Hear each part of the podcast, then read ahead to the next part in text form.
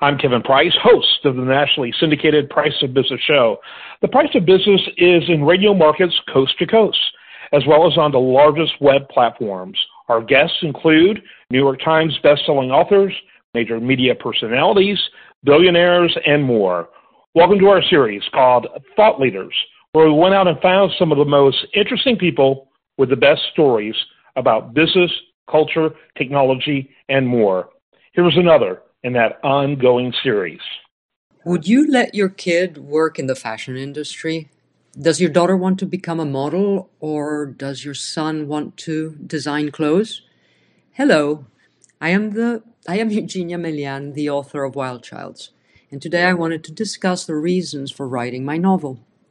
I was 18 when I moved to Paris to study at the American University there, and very quickly I did a bunch of um, internships, in particular, one at the press offices of Yves Saint Laurent Haute Couture. And that was when I decided that I wanted to do everything possible to make a living in this very creative, glamorous, and inspiring world. I modeled on the side, and at age 23, I moved to Italy and opened my first agency for artists and I worked with magazines and designers and advertising agencies and I produced shoots, I managed the artist, and I did a lot of castings, which was my favorite part of the job actually. For the next three decades, I lived in Madrid, Paris, Milan, London, Los Angeles, and New York. And I loved my work. I was passionate about it, but it also scared me from a very young age, I had lived alone and far away from my parents, and I started supporting myself actually when I was very young. I had dangerous experiences. I was exposed to situations that I was not mature enough to deal with, and there were a lot of drugs around. Uh, drugs, cases of mental illness, eating disorders. We had no smartphones no social media, no camera phones. So we couldn't talk to anybody. We couldn't post things. We couldn't call our parents. I was one of the lucky ones and I survived those three decades mostly in one piece. But the collateral damage was huge and, and many of my friends were not so lucky. In 2015, I decided to start writing about this world this extremely professional industry that I loved so much, but also made me very angry.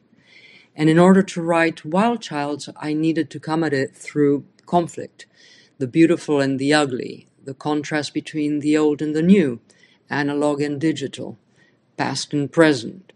So I wrote from the perspective of a young model and her photographer boyfriend because a lot has been written about very powerful fashion editors, but most people don't really know anything about the people behind the beautiful images.